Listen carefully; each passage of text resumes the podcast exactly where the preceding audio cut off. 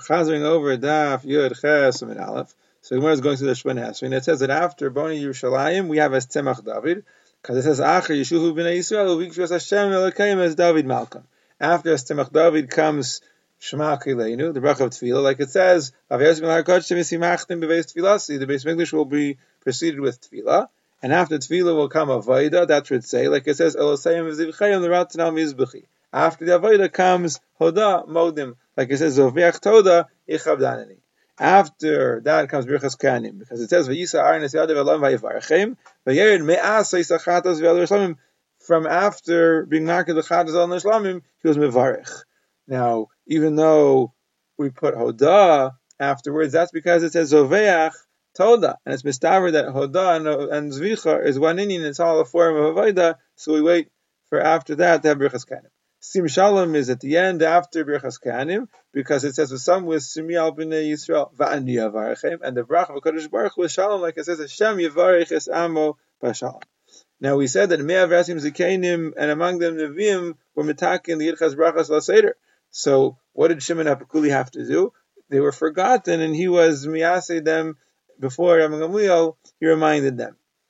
It says, Mikan Velach, more than what's written in the Nusach Shemon more than the praises of Akel God like Gibra Hanayra, it's also to be Mesap Vishracha Shemakim, because Rabbi Lazar says, Mi Hashem, who could say the praises of Hashem? Only Mishi Yashmiya Kol only somebody who could possibly be Yashmiya. And since we're not able to, so we shouldn't do it. Rabbi Yochanan says that somebody is Mesap Yosemite, he's Nakar Mina Olam the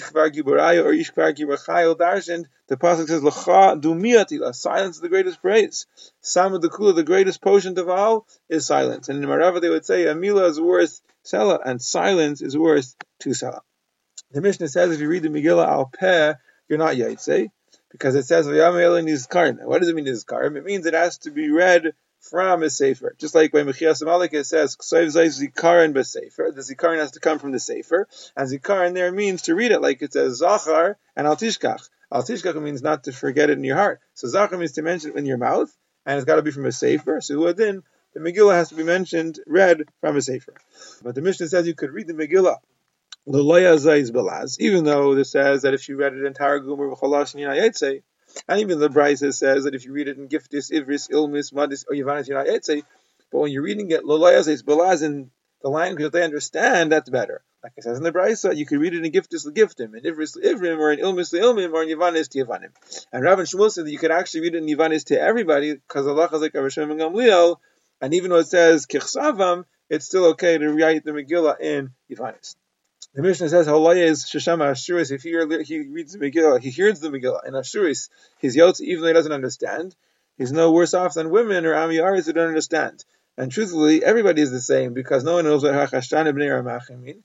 And we're still Yotze because there's a mitzvah of Kriya, which are Yotze by hearing the Megillah, and it's Pirusim Menes, because we know Be'erech the story.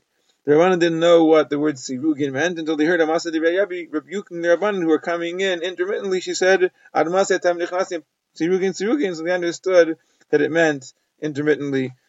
Also, they learned from her what chalagugas are when she told somebody, and so on, you're going to continue scattering your uh, chalagugas, and he was scattering parpichani.